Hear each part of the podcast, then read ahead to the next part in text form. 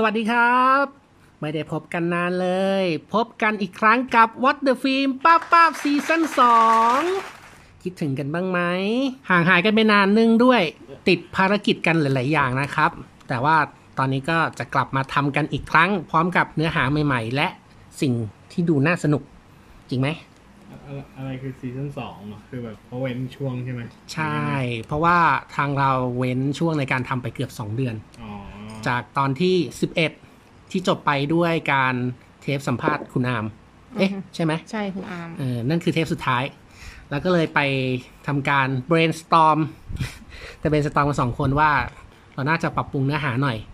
อืมอืมอืมแล้วก็รูปแบบนิดนึง ก็เอาเป็นว่าทีนี้ได้พบกันอีกครั้งนะครับครับและวันนี้เทปแรกกับซีซั่น2เราจะมาคุยกันถึงเรื่องแบบผู้ใหญ่ผู้ใหญ่เรื่องนั่นก็คือเรื่องใหญ่หนังที่กำลังเป็นกระแสอย่างหนักในตอนนี้ใน Netflix The Naked Director มันเป็นซีรีส์ เออซีรีส์ซีรีส์ซีรีส์ทั้งหมดแปดตอน เป็นซีรีส์ทั้งหมด 8 ตอน ซึ่งใช้เวลาดูแค่ 8 ชั่วโมงก็จบแล้ว ถือว่าไม่สั้นไม่ยาว ใช่ ชื่อไทยเผื่อใครที่ใช้ Netflix ภาษาไทยก็จะหาดูได้ในชื่อโป๊กกล้าบ้ารวยนะโอ้กล้าบ้ารวย โอ้ตรงตัวดีเนาะ ใช่ใช่ใช่มันเกี่ยวกับอะไรครับ ขอเชิญ เล่าสู่กันฟังหน่อย ใครใครใครพูดก่อนเอาให้ปิงพูดก่อนก็ได้ ก็มันเกี่ยวข้องกับถ้าพูดรวมๆก่อนเลยนะ มันพูดถึงอุตสาหกรรมหนัง AV ยุคแรกเริ่ม พูดถึงผู้ชายคนหนึ่งก็คือพระเอกของเรื่องอะซึ่งจำชื่อไม่ได้เหมือนกัน คือเขาเป็นคนนักธุรกิจที่เข้ามาจับจับเอ่องานด้านพวกธุรกิจเอ่อพวกเอ่อคล้ายๆเรื่องโป๊ะๆอะเริ่มตั้งแต่หนังสือโป๊ยันเริ่มหนังโป๊แล้วก็เริ่ม คล้ายๆ เป็นตัวบุกเบิกวงการที่ทำให้หนัง AV ที่เราเห็นในปัจจุบันน่ะกลายเป็นแบบอย่างที่เห็นในทุกวันนี้ ว่าเขาเริ่มจากอะไร ซึ่งเรื่องเนื้อเรื่องอะ มันก็จะเป็นเล่าเรื่องตามชีวิตของพระเอกคนนี้นี่แหละ ว่าเขาไปเจอกับอะไรอะไรคือแรงบันดาลใจที่เขาอะมาจับงานด้านสื่อลามกนะแล้วเขาอยากจะพัฒนาสื่อลามกไปทางไหน อยากจะไปอยู่จุดไหนของธุรกิจนี้อะไรอย่างเงี้ย มันก็จะมันก็จะเป็นเรื่องค่อนข้างอินไซต์เหมือนกันทั้งเรื่องแบบว่า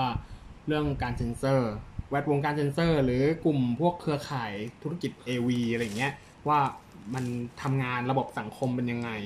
ซึ่งมันก็มีทั้งด้านสว่างด้านมืดอะไรอย่างเงี้ยเพราะอืมมันในเรื่องมันก็มีแบบพวกยากุซ่ามาเกี่ยวข้องมีอะไรด้วย แต่มันมันมันดูเป็นอินไซต์ลึกจริงเพราะมันสร้างจากเรื่องจริงเลยอ๋อเจาะลึกวงการ AV เรียกอย่างนี้ได้ไหมใช่พูดพูดอย่างนั้นเลยก็ได้ ซึ่งผมก็ได้ดูแล้วล่ะ ทำให้เพิ่งได้รู้ว่าจริง ๆ แล้วในวงการ AV อะมันมีทั้งใต้ดินและบนดินอืมที่ญี่ปุ่นมี AV ถูกกฎหมายและผิดกฎหมาย อย่างพวกผิดกฎหมายนี่ก็จะง่าย ๆ เลยก็พวกแบบเหมือนในหนังอันที่เขาว่าเป็นปัญหากับสมาคม AV ก็พวกหนังไม่มีเซ็นเซอร์อืมซึ่งที่ไม่ไม่ไม่ควรจะปล่อยนะ อยากจะ spoil มากเลยไม่พูดดีกอะว่าคร่าวๆจริง ๆ แล้ว ก็คนฟังก็น่าจะเคยดูหนัง AV มาบ้าง อ๋อ ก็อย่างบางคนก็ถามว่าพวกหนัง uncensored แม่งมาจากไหนอืมแต่แต่ในในซีรีส์มันก็เหมือนเป็นพูดไกลๆหรือเฉลยเลยแหละว่า จริงๆ ไอ้พวกบริษัทบนดินนี่แหละ มันก็ปล่อย uncensored เองนั่นแหละ เพื่อเป็นธุรกิจแบบ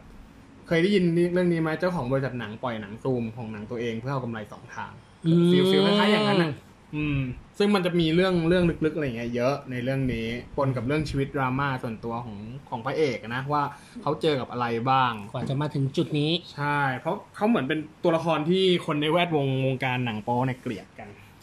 เพราะว่าเป็นยูนิคอนของวงการ เรียกยูนิคอนได้ไหม ไม่ใช่ไอคอนโบไม่ใช่เอยูนิคอนเป็นคนบ้านั่นเอง ใช่ใช่ใช่เหมือนเขาทำสิ่งที่ไม่ไม่มีใครทำอะนะ ในในในยุคนั้นอะแอดมิอะอันนี้คือคร่าวๆสำหรับหนัง ซึ่งเนื้อหาจริงๆแล้วมันลึก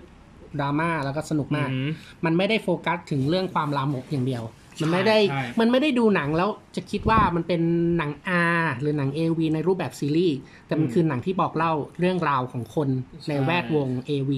คือถามว่ามันโป๊ไหมใช่หนังมันค่อนข้างโป๊แหละ แต่ว่ามันมันไม่ได้โป๊แบบหนัง AV จริง ๆ แล้วการฉากโป๊ของมันมันก็มีเรื่องราว มันมีความแบบตลกบ้าบอหรือเล่าเล่าว่าฉากเซ็กเนี่ยมันมีความเป็นมายังไงคือฉากเซ็กเนี่ยมันมามามีเพื่อตอบสนองเนื้อเรื่องว่ามันมีเพื่ออะไร แต่มันไม่ใช่ฉากเซ็กที่ดูแล้วฟินอะซึ่งเรารู้สึกว่าถ้าคนอยากดูฉากเซ็กขนาดนั้นจริงๆอะคือไปดูหนัง AV จริง ๆ น่าจะมันกว่าไหมอะไรอย่างเงี้ยอ่าซึ่งเราเห็นรีวิวหลายรีวิวก็ค่อนข้างพูดถึงเรื่องแบบ ดูเรื่องนี้เนี่ยต้องเตรียมทิชชู่เลย ดูแล้ว ดูแล้วอะไรนะ โอ้โหผมดูทั้งซีซั่นจบในหนึ่งชั่วโมง คือเฮ้ยมึงดูอะไรกันวะ คือแบบ เฮ้ย ถ้าดูฉากโป๊นู่น AV นั่นน่ะโหลดเออฟรี ก็พูดถูก คือมันเป็นหนังแบบเวลาคุณ process งานอะไรสักอย่างมันคือขั้นตอนการทำงานนั่นเองอืมมันไม่ได้แบบ process ออกมาแล้วสมบูรณ์ให้คุณแบบรู้สึกว่าอยากจะ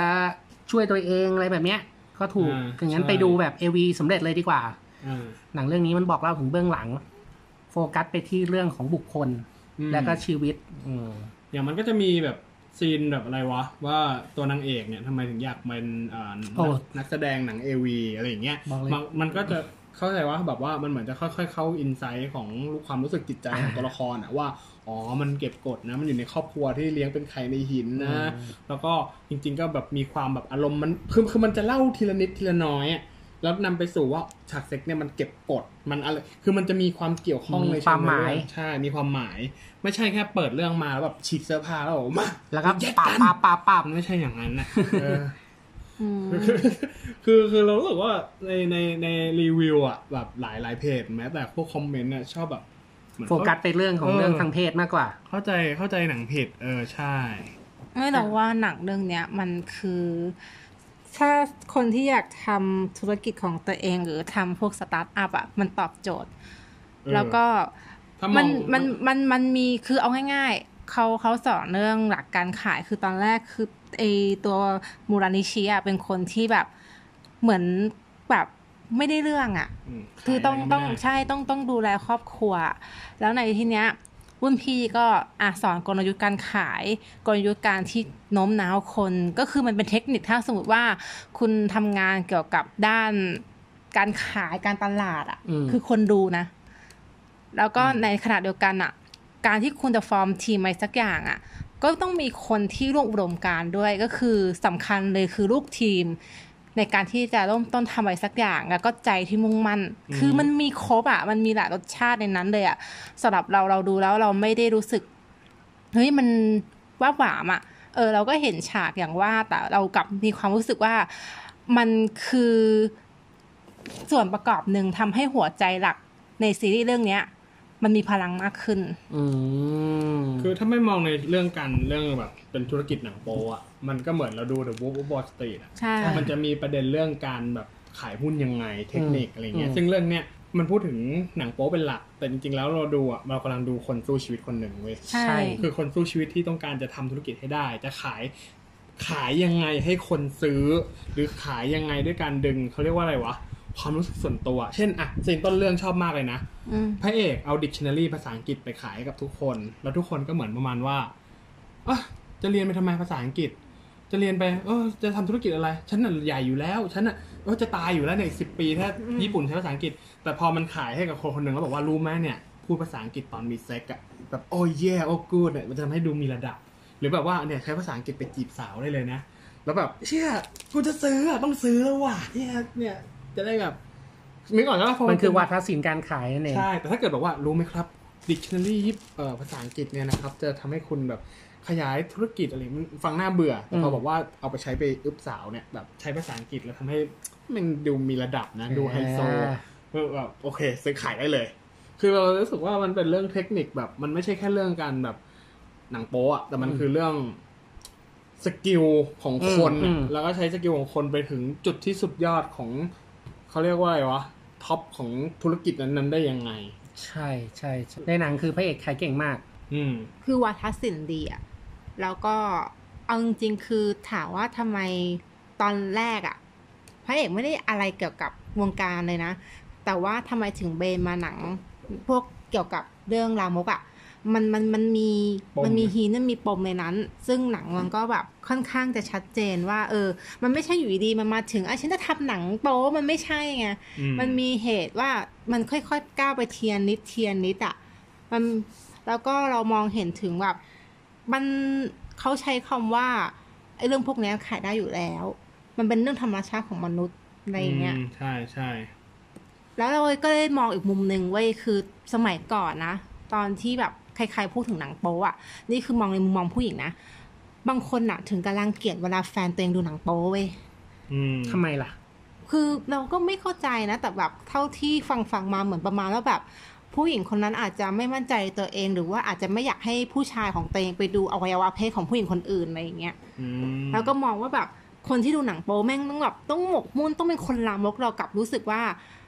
เฮ้ยมันมันไม่ใช่ว่ะ โอเค คนเราอะธรรมชาติอะมันทำให้ผู้ชายแม่งต้องหืนต้องเงียนแล้วว่าหนังโป๊แม่งตอบโจทย์นะมันตอบโจทย์ตรงที่ว่ามันมันคือความพึงพอใจนะช่วงนั้นแล้วเขาก็ไประบายกับตัวเองอะอืมมันเลยไม่แปลกใจว่าทำไมญี่ปุ่นถึงเรื่องข่มขืนน้อย คือใช่ไอ้ตรงเนี้ยมันเป็นการมองระบบต่างกันมากเลยเหมือนในเมืองไทยอะเขาจะค่อนข้างบอกว่าหนังโป๊เนี่ยมันไม่ดีนะมันบาปมันเลวเออเรื่องศีลธรรมแล้วสุดท้ายเป็นไง คือทุกคนมันมันมันเก็บกดมัน เขาเรียกว่าอะไรวะวุฒิภาวะต่ำอะแล้วทำให้แบบพอมาดูหนังโป๊อาจจะได้ดูหนังโป๊ญี่ปุ่นจริงๆกลายเป็นว่าคนไทยตีความมันออกไปอีกแบบหนึ่งคือดูลุงเงียนแล้วไปทำร้ายคนอื่นถูกไหมแต่คนที่นู่นอะประชากรส่วนใหญ่ก็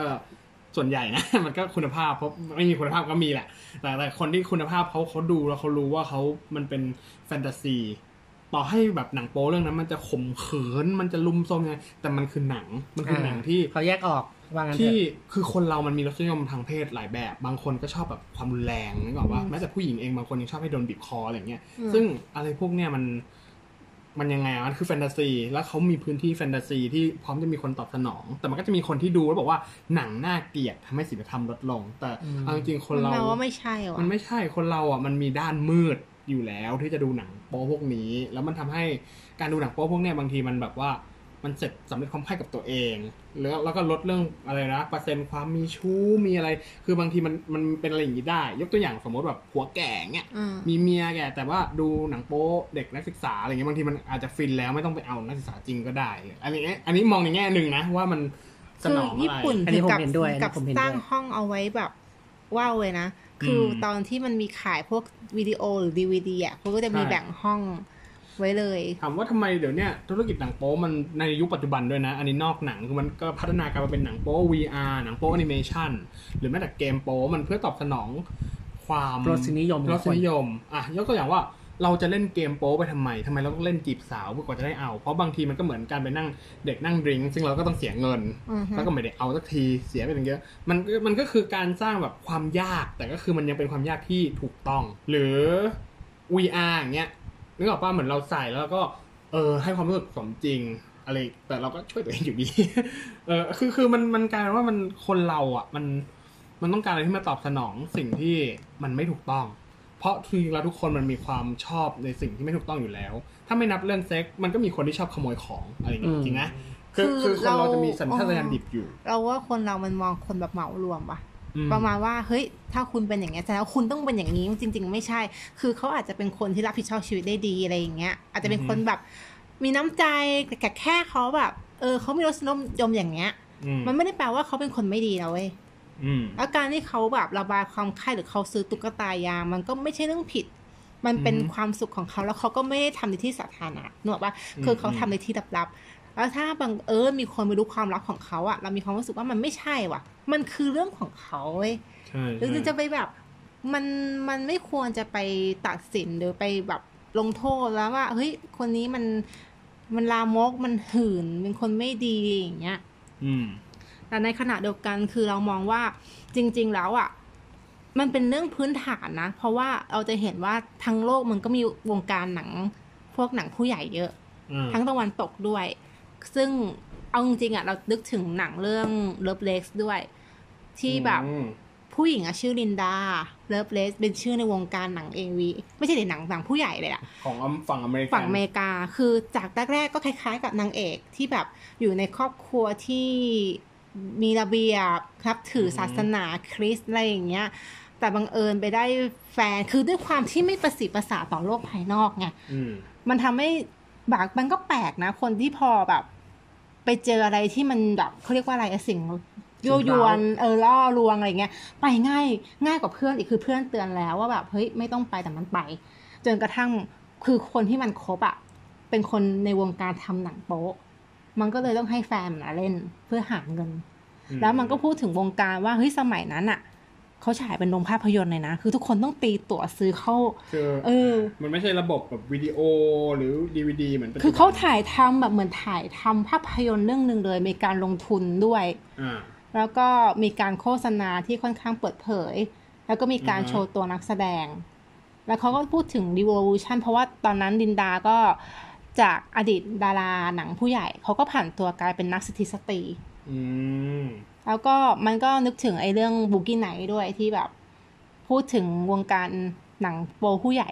ก็คงคล้ายๆกับในเรื่องของ Naked Director ที่ว่า เฮ้ยเขาไม่อยากได้หนังที่มาถึงก็เอากันเลยอะ่ะ คือเขาอยากให้มันมีเนื้อเรื่อง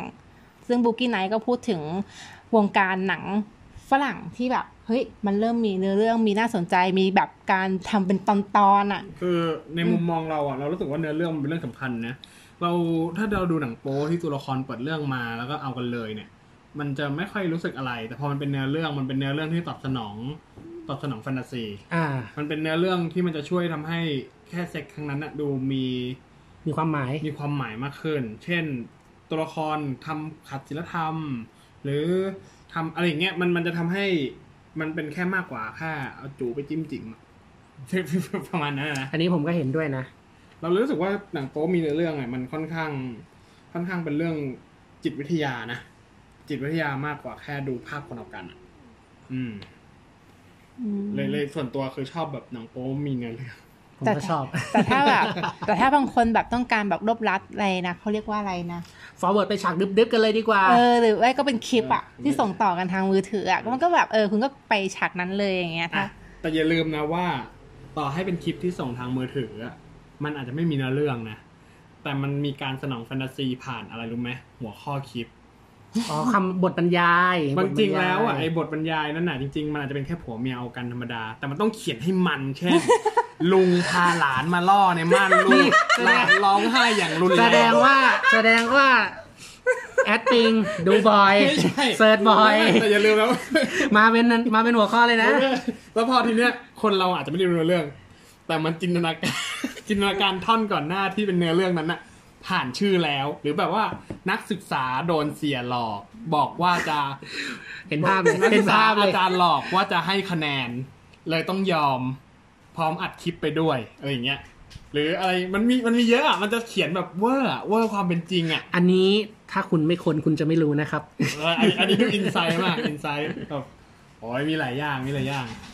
ลุงบอกจะให้ขนม แต่หลานต้องทำอะไรบางอย่างอะไรเงี้ยอ๋อเปิดคลิปมาจริงๆมันอาจจะเป็นคลิปแค่ผัวเมียต่างวัยอะมันไม่มีอะไร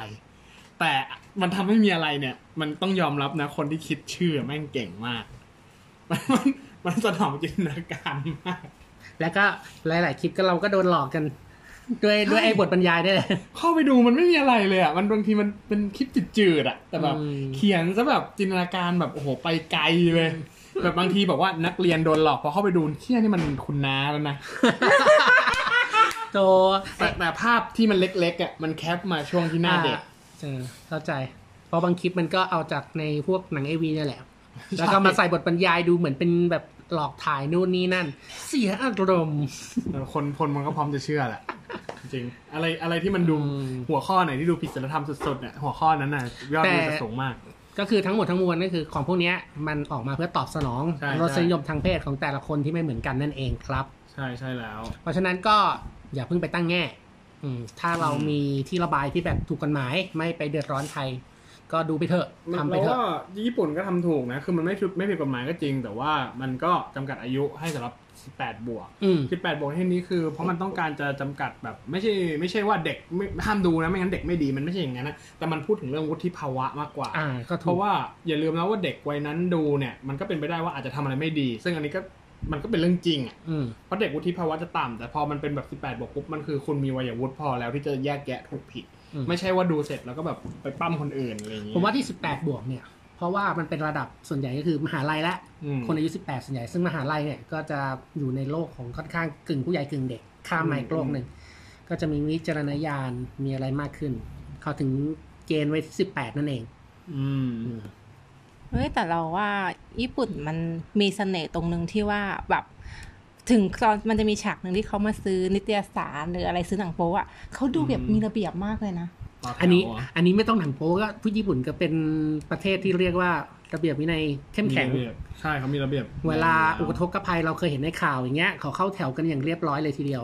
ไม่มันน่าชื่นมันชมมันมันมันมันอารมณ์ต่างคือไอะอย่างอย่างอาร์ตอะ เราเชื่อว่าดรายเคยไปซื้อหนังสือโป๊แถวของถมอย่าพูดอย่างนั้น มันเราว่ามันไปมาหมดทำแล้วไม่ใช่แค่คลองถม เมื่อก่อนกรุงเทพมีตรงไหนผมไปมาหมดแล้วครับจริงดิเดี๋ยวนี้ยังมีขายอยู่ไหมเนี่ยไปหมดแล้วอ้าวไม่ไม่มีแล้วเหรอเมื่อก่อนนะถ้าพวกแผงลอยตามตลาดนัดก็จะมีมานะเราแทบจะเรียกว่าไปเสาะหาเลยอะอืมแต่ด้วยคผมวามไม่ได้ที่เรียนผมแค่อยากรู้เพิ่งรู้เลยเนี่ยไม่แต่ด้วยความที่อะเราเข้าใจละเพราะว่ามันเป็นร้าน คืออมญี่ปุ่นมันมันเปิดกว้างตรงนี้ไงอือฮึ มันเลยดูแบบเฮ้ยเขาดูเหมือนรับผิดชอบชีวิตคนอื่นรับผิดชอบตัวเองได้ดีนะอะไรอย่างเงี้ยมันดูมีระเบียบอะ อืมใช่ใช่มันมันเลยอินอะอืมในขณะที่ของเรามันเหมือนต้องระดับซ่อนๆอะ ก็เพราะว่าเรื่องบริบททางสังคมของบ้านเราไม่เปิดรับอย่างรุนแรงเกี่ยวกับเรื่องนี้ เออ แล้วก็ตัวละครที่น่าสนใจก็คือตัวคุโรกิคาโรุอ่าก็คือตัวผู้หญิงที่เป็นตัวคือคล้ายๆจะเป็นนางเอกของเรื่องใช่ไหมจริงๆสองคนเนี้ยถ้าในตามประวัติศาสตร์ญี่ปุ่นเลยนะ เหมือนสองคนเนี้ยเหมือนเป็นคนทรงพลังอะเพราะว่าเขาไปแบบเหมือนกับปรับอะทำให้ คือผู้หญิงญี่ปุ่นอะบางทีอะบริบทของเขาอะมันเหมือนไม่ได้แสดงออกไงคือมันเหมือนมีกรอบอะคล้ายๆแบบอะไรนะกุณสตรีอันดีงามอะอืมแต่ผู้หญิงคนเนี้ยแม่งพัง แล้วก็ตั้งคำถามกับสังคมว่าอ้าว ก็ฉันอยากอะ ฉันต้องการทำไมฉันพูดตรงๆ ไม่ได้ ฉันแสดงออกตรงๆ ไม่ได้ มันเป็นเรื่องธรรมชาติไม่ใช่หรอนึกออกปะ ซึ่งอืมการไว้ขนรักแร้ที่เรามองนะ เรามองว่าเพราะว่าบ้านที่ถูกปลูกฝังว่าต้องสะอาด เรามีความรู้สึกว่าการที่เธอเลือกที่จะไว้อะเหมือนการที่ต้องการจะขบฏกลับที่บ้านเว้ยใช่เรามองในมุมนี้ แล้วก็เธอมองว่ามันเป็นสิ่งสวยงามอะทำไมอะทำไมคุณต้องแบบบกปิดหรือต้องแบบทุกอย่างมันต้องคลีนอะแล้วก็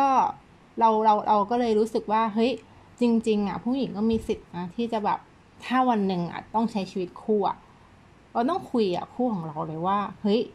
เราต้องการอย่างนี้เฮ้ยอย่างนี้เรารู้สึกไม่ดีนะอะไรอย่างเงี้ยอืม อันนี้เห็นด้วย เพราะว่าอะไรเพราะว่านี่เป็นปัญหาหนึ่งที่เท่าที่ไปเสิร์ชอะปัญหาที่ครอบครัวหย่ากันอะหรือต้องเลิกกันอะคือเรื่องบนเตียงอือฮึไม่ฝ่ายใดฝ่ายหนึ่งถ้าเป็นผู้หญิงอะก็คืออย่างที่พระเอกมันโดนอะไม่เสร็จ เขาไม่คุยกันไงอืมบอกที่ฉันชอบอย่างนี้ หรือบางคนอะไปซื้อของเล่นมาก็ได้ คือคุณทำอะไรก็ได้อะคือไม่ต้องบอกใครดิเนาะแต่ยุคนั้นไม่น่าจะมีของเล่นปะมีแล้วนี่เหรอ ไม่แน่ใจน่าจะมีเหอกันะอืมไม่เอาจริง ๆ อะ ถ้าพูดถึงเซ็กทอยมันมีมาตั้งนานแล้วอืมมันไม่จำเป็นต้องเป็นดิวโดมันเป็นอย่างอื่นก็ได้ตุ๊กตายางแบบสมจริงอะนี่เราน่าจะทำคอนเทนต์ประวัติเซ็กทอยนะ เกิดมาเมื่อไหร่เออมันมีเริ่มต้นมันขายในมันมี Facebook จากอะไรเลยแล้วทีเนี้ย เรามองว่าเฮ้ยมันต้องคุยกันนะใช่มันไม่ใช่เรื่องแบบน่าอายอะ คือเราไม่ได้ไปคุยกับเพื่อนหรือแบบอะไรคนที่ทำงานหรืออาจารย์หรืออะไรมันไม่ใช่เราไม่ได้เปิดเผยขนาดนั้น คือคู่ของเราเองอะ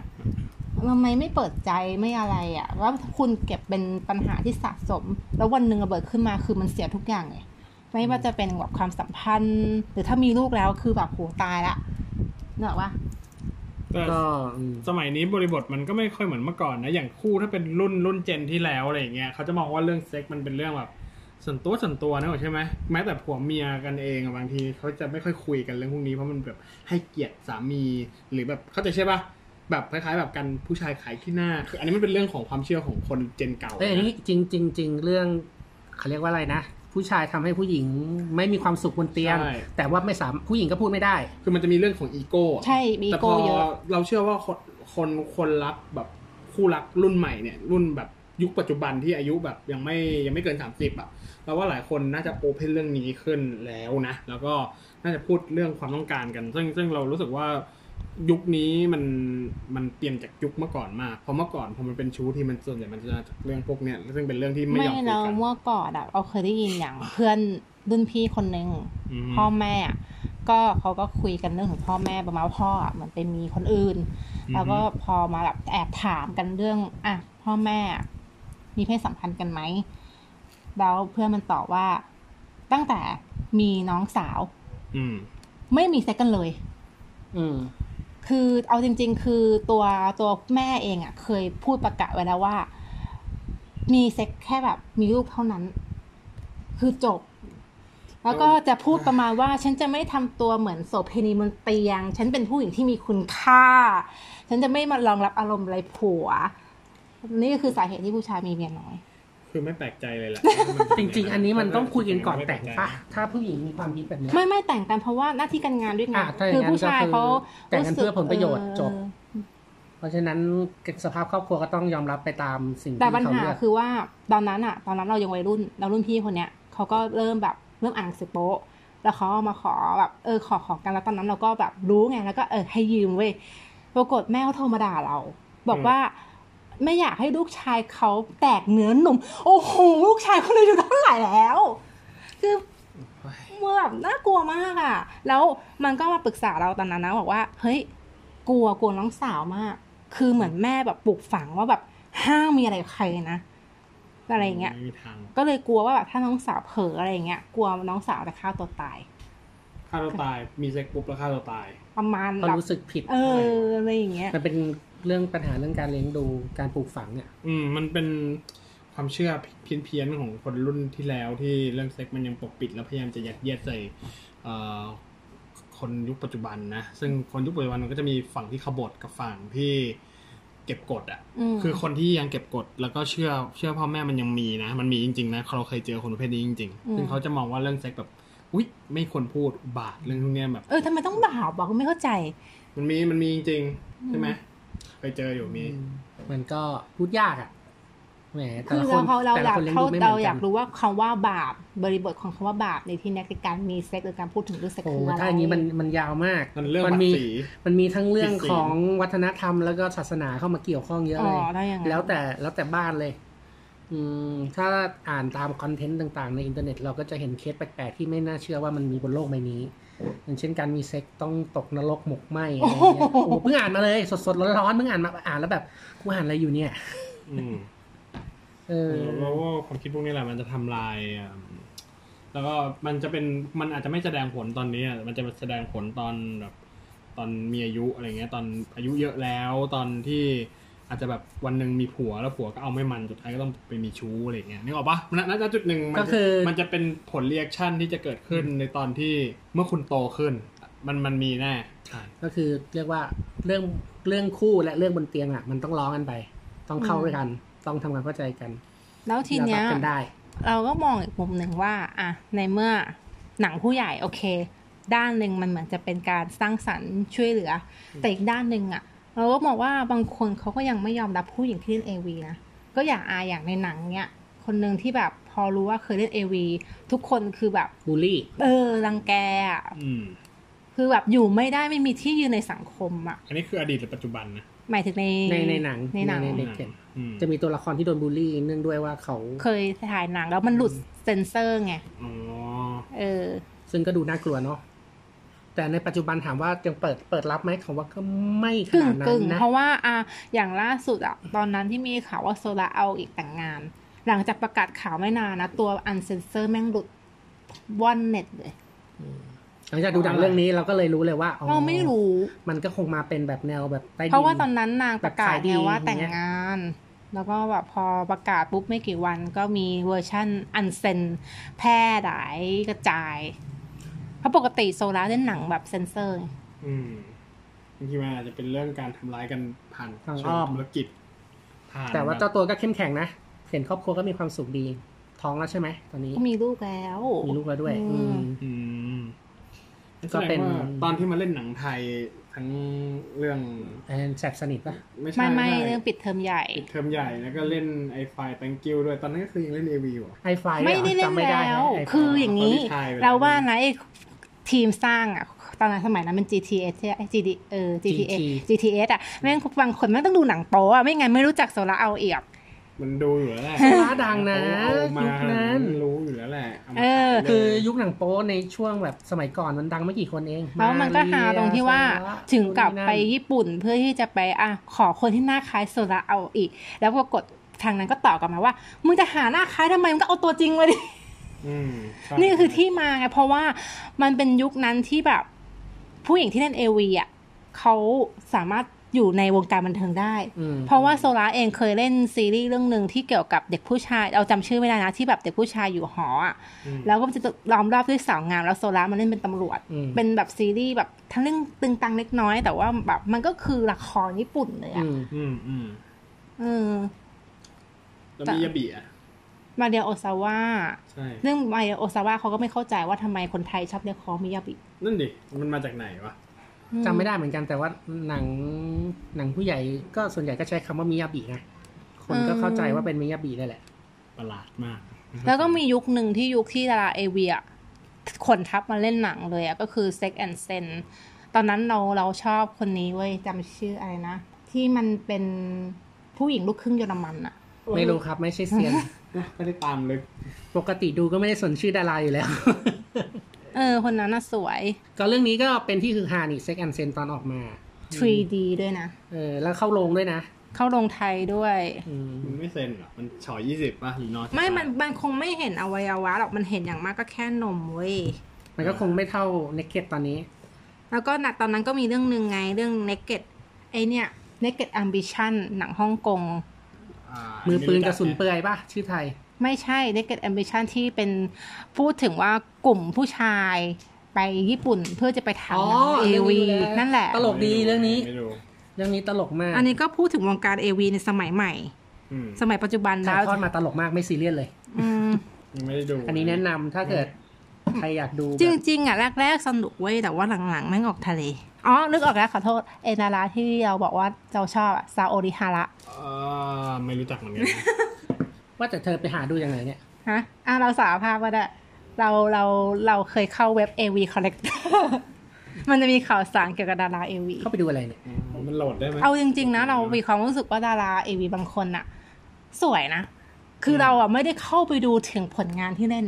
อ่าแต่หน้าตาคือเราเบื่อผู้หญิงแนวแบบ ขอขอบขอบแบบประมาณว่าผู้หญิงที่นมโตแต่ตัวเล็กๆอะ่ะแล้วก็หน้าทำศัลยกรรม เราชอบผู้หญิงตรงที่แบบอะอย่างน้องคนหนึ่งที่เราชอบเลยก็คืออะไรนะ ที่อ๋อไอโอเอฮาระเป็นผู้หญิงอบอวบอืมๆคือว่าไม่ได้จำเป็นต้องสูงมากเป็นนางแบบ แต่แบบเขามีเสน่ห์อะอืมเราก็เข้าไปดูแค่เฉพาะแบบอาจจะเป็นหน้าปก หรืออาจจะเป็นตอนที่เขาแต่งตัว คือจริง ๆ ข้างในมันก็มีรหัสอะไรแต่เราไม่ได้เข้าไป เราแค่เสพแค่ตรงนั้น เราก็เลยพอจะรู้แบบ เออเฮ้ยคนเนี้ย เป็นยังไง เรารู้ถึงกระทั่งว่าอะน้องไอนี่แบบบทสัมภาษณ์อะไรอย่างเงี้ยว่าเขาอะเลือกเลือกเลือกที่จะเข้าวงการเอวีเพราะอะไรอะไรเงี้ย คุณนี่อืมมันเป็นแฟนพันธ์แท้หนังเอวีไม่ได้ถึงขนาดนั้นเรารู้จักแค่บางคนเราไม่รู้จักครบทุกคนเราขนาดจะผมรู้จัเป็กนผู้ชายนี่ผมยังไม่รู้อะไรเท่าคุณเลยนะครับ แล้วก็ยังมีคนหนึ่งที่เราชอบคือซันนี่เลโอเน่ที่เป็นอินเดีย แต่ว่าเขาไม่ได้เล่นหนังเอ็กซ์แล้ว นี่คือซันนี่นี่ เล่นหนังเอ็กซ์อินเดีย ไม่ไม่เขาเป็นคนอินเดียที่ไปเล่นเป็น porn star ใช่ไหมที่ไปเล่นหนังเอ็กซ์ให้กับอ่าตะวันตกเนี่ยที่อเมริกาอืมเป็นอันดับหนึ่งของเว็บ porn อะไรสักอย่างอะแล้วทีเนี้ยปัญหาปัญหาคือที่ซันนี่อะดังมากเพราะอะไร เพราะเขาเป็นอินเดีย แล้วคนอินเดียยังพูดกันเองว่าอินเดียเป็นประชากรที่เยอะอันดับสองของโลกอืมแต่แปลกมากที่อินเดียไม่พูดถึงเรื่องเซ็กซ์เลย แล้วซันนี่เป็นผู้หญิงเหมือนกับแหกกฎอะ คือไปเล่นหนัง คือเป็นคนเชื้อสายอินเดียไปเล่นหนังแล้วแบบเผยอ่างฉาง เพราะฉะนั้นทุกคนอินเดีย แม้แต่ปากีที่ไม่ถูกกันอะยังมีไอดอลคือผู้หญิงคนเนี้ยอืมคือมันมีอะไรมากกว่านั้นอะมันกลายเป็นแบบส่วนรวมของผู้ชายอะแล้วพอนางได้รับการยอมรับจากสังคม นางแต่งงาน นางมาเล่นหนังบอลิวูดกลายเป็นว่าค่านิยมใหม่อะ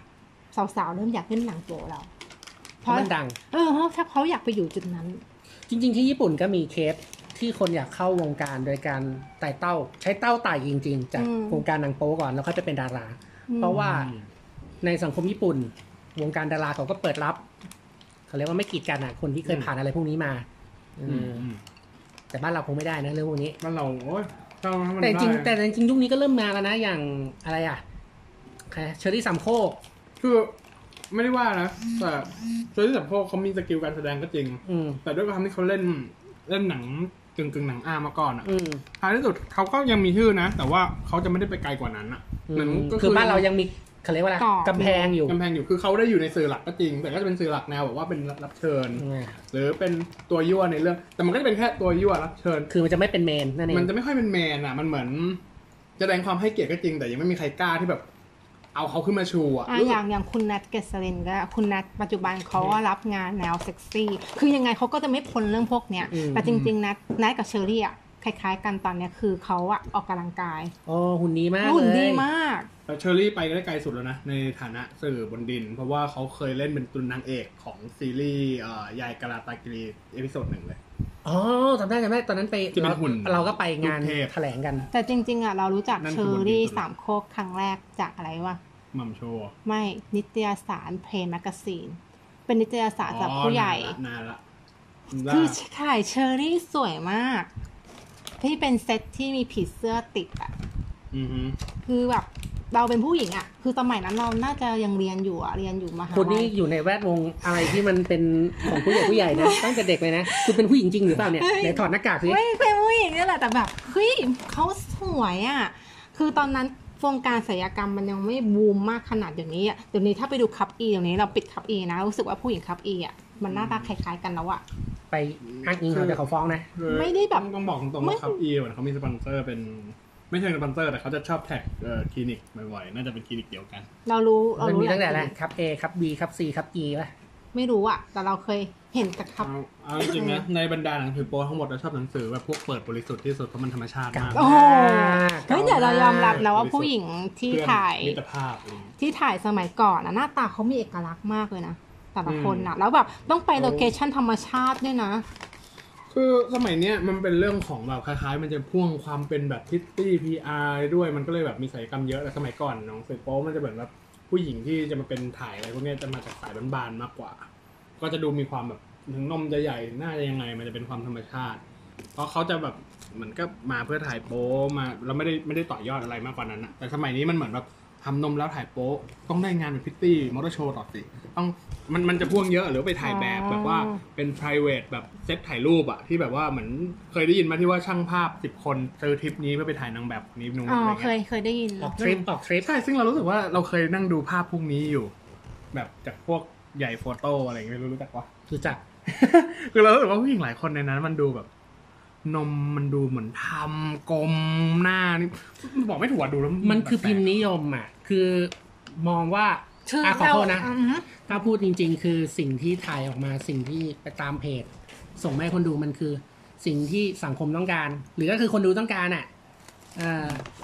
เหมือนทำอาหารน่ะคนกินบอกว่าอร่อยก็ต้องทำอย่างนี้ออกมา เพราะฉะนั้นทำไมถึงมีแต่นางแบบหน้าเรียวนมโตตัวเล็กเอวคลอด ก็เพราะว่าสังคมต้องการแบบนี้ไงคนดูต้องการแบบนี้ มันก็เลยออกมาเป็นแบบนี้ เป็นพอบล็อกเดียวกันเราหมมีดความรู้สึกว่าพอบล็อกอย่างนี้มาแหละ แล้วแบบเวลาผู้ชายแม่งไปเจอคนที่หน้าอกใหญ่จริง ๆ แล้วไปด่าเขาว่าคอยนี่แบบอยากจะเอาอะไรไปตบหน้ามากอะรู้สึกว่ามันคือนมธรเอารนมมชาตติบหน้าเลย แล้วโดนโดนผู้ชายแม่งหยาบด่าแบบว่านมยานว่ะอะไรเงี้ย คือมันไม่ใช่ มันเป็นนมเออธรรมชาติ นมธรรมชาติ คือเดี๋ยวนี้เหมือนกันว่าผู้ชายแม่งดูนมปลอมไม่ออกแล้วอะอืมเพราะเพราะไอ้พวกแต่ว่าแต่นมปลอมเลยแยกผู้หญิงกับผู้ชายยังแยกยากเลย หญิงแท้กับหญิงเทียมเนี่ย โมกันดีเหลือเกินไม่แล้วทีเนี้ย เราว่าจริง ๆอะไม่ว่าจะผ่านมากี่ปีอะไอเรื่องพวกเนี้ยอย่างหนังอะไรก็ได้คลิปอะมันก็ยังมาถึงทุกวันเนี้ยเนาะอืม แล้วก็ก็เพราะว่าเรื่องทางเพศมันเป็นเรื่องพื้นฐานของมนุษย์หนึ่งในชีวิตที่ขาดไม่ได้ แต่ก็มีบางคนที่ห้ามได้นะ จริงๆอะเราก็เรื่องของเขาเราก็เสิร์ชเลยนะ เราเสิร์ชหนังเก่าของคุณ เนี่ยคุโรอะไรนะคุโรกิคุโรกิ เออบอกตรงนะ มันก็เห็นนะมันไม่ได้เซ็นเซอร์ แต่ทีเนี้ยเรามีความรู้สึกว่า เราไม่ชอบหนังมวนเมื่อก่อนอะมันเหมือนแบบมันเหมือนเรานั่งดูสนับฟิล์มมันมันก็เป็นแนวเปล่าเพราะวิดีโอตัวนั้นที่มันมันอาจจะเป็น BDSM อะไรเงี้ยอุ้ยซึ่งมัเขานอาจจะเล่นมัแนนวน่าอื่นกลัวด้วยมากอะคือแบบโอ้โหแบบมันเหมือนถ้าถ้าเปลี่ยนจากหนังเอวีเหมือนนั่งดูคนกำลังทารุณกรรมกันมากกว่าอะมันก็เป็นยุคของมันากลัวจริๆมันนะก็เป็นยุคของมัน อีกอย่างฟิล์มก็เก่าแล้วเธอคุณอาจจะเห็นแบบ ภาพมันมัวลงแบบเงี้ยใช่ไหมสีเสอมันก็ไม่ได้เกลี่ยใหม่อืมเออ มันก็ทำให้ฟีลลิ่งมันก็ต่างกัน ตามยุคสมัยอะอะโหนี่เราคุยจากหนังอันนะซีรีส์ Netflix Naked โยงไม่ถึงดาราพรสตาร์ระดับยาวยาวเลย โอ้โหอะมีอะไรจะทิ้งทวนหน่อยไหมนี่ก็โอ้โหถ้าฝั่งเราก็ไม่มีอะไรมากก็อยากให้ลอง ดู Naked Director แบบเปิดใจไม่ใช่ดูแค่เรื่องอย่างว่านะ อยากให้ลองดูความเป็นมาเบื้องหลังเอ่อคนทำงานในด้านเนี้ยว่าเขามีเอ่อเส้นทางแนวคิดอะไรยังไงเรื่องธุรกิจอะไรอย่างเงี้ยอยากให้ลองดูในมุมนั้นอืมให้มองหลาย ๆ มุมดูซึ่งมันก็ดูใน Netflix ได้แล้วเนาะใครที่ใช่ครับสมัครอยู่แล้วก็เข้าไปดูได้เลยมีทั้งภาคไทย แล้วก็ซาวแท็กญี่ปุ่นแถมมีภาคอังกฤษภาคเลยภาคอังกฤษก็มีอีกอืมคนละ feel แล้วอะอะดูหลายรอบก็ได้นะดูเสียงญี่ปุ่นกัน แล้วตามด้วยเสียงอังกฤษ แล้วค่อยมาดูเสียงไทย เราว่าเสียงอังกฤษไม่ค่อยอินเพราะปากมันไม่ตรง แต่จริงๆอะเขาเลือกนักพากย์ที่มันใกล้เคียงกับเสียง original อยู่แล้ว แต่ทีเนี้ยเรามีความรู้สึกว่านอกจากพวกเราอะ เราว่าคนที่ดูแล้วจะอินจะมีอยู่สายหนึ่งคือ เด็กทำหนัง อืมจะอินมาก เพราะว่ามันเป็นความรู้สึกที่แบบเวลาเราออกกองอะ่ะ คือวันเอาง่ายๆ คือคนที่ทำหนังอะ่ะ จะเข้าใจอารมณ์นี้เลยคือการที่แบกกล้อง แล้วตามนักแสดงไป หรือการอัดเสียงการตัดต่อคือ คือเด็กฟิล์มดูแล้วจะอินอะ่ะถ้าไม่เกี่ยวกับเรื่องหนังโป๊อะ่ะมันมันส่งพลังมากมันทำให้แบบเรากล้าพูดเลยว่าเราอยากจะกลับมาทำหนังสั้นอีกรอบหนึงอะอืมว้าวใช่เป็น inspire เลยเนาะเออคือดูเรื่องเนี้ยทำหนังโป๊เหรอ คืออ้าวก็บอกอยู่ก็อยากทำหนัง คือมันไม่จำเป็นต้องเป็นหนังโป๊เปล่าวะ อ๋อคือมันก็การถ่ายทำเดียวกัน มีการใช้เอฟเฟกต์อืมมีทีมงาน มีคนที่จะแบบร่วมแรงร่วมใจ อืมจริง ๆ นะ มันเป็นเฮ้ยแต่เหมือนได้ยินมาว่าตอนนี้ก็คนแถวๆนี้กำลังร่างบทจะทำหนังอยู่นะ เออ เออมีผู้กำกับอยู่ใกล้ๆตัวเราเนี่ยแหละ อ๋อ เอ๊ะใครเนาะเราเหรออ้าวโปรโมทหน่อยไม่ก็กำลังจะทำหนังสั้น ก็ไม่เชิงสั้นหรอก น่าจะยาวอยู่ แต่ว่าเป็นหนังแบบทำเองแบบ handmade เรื่องใหม่ ยังโปรโมทมากไม่ได้นะ ยังเป็นความลับอยู่แล้วก็เป็นหนังเป็นหนังเกี่ยวกับผู้ชายสองคน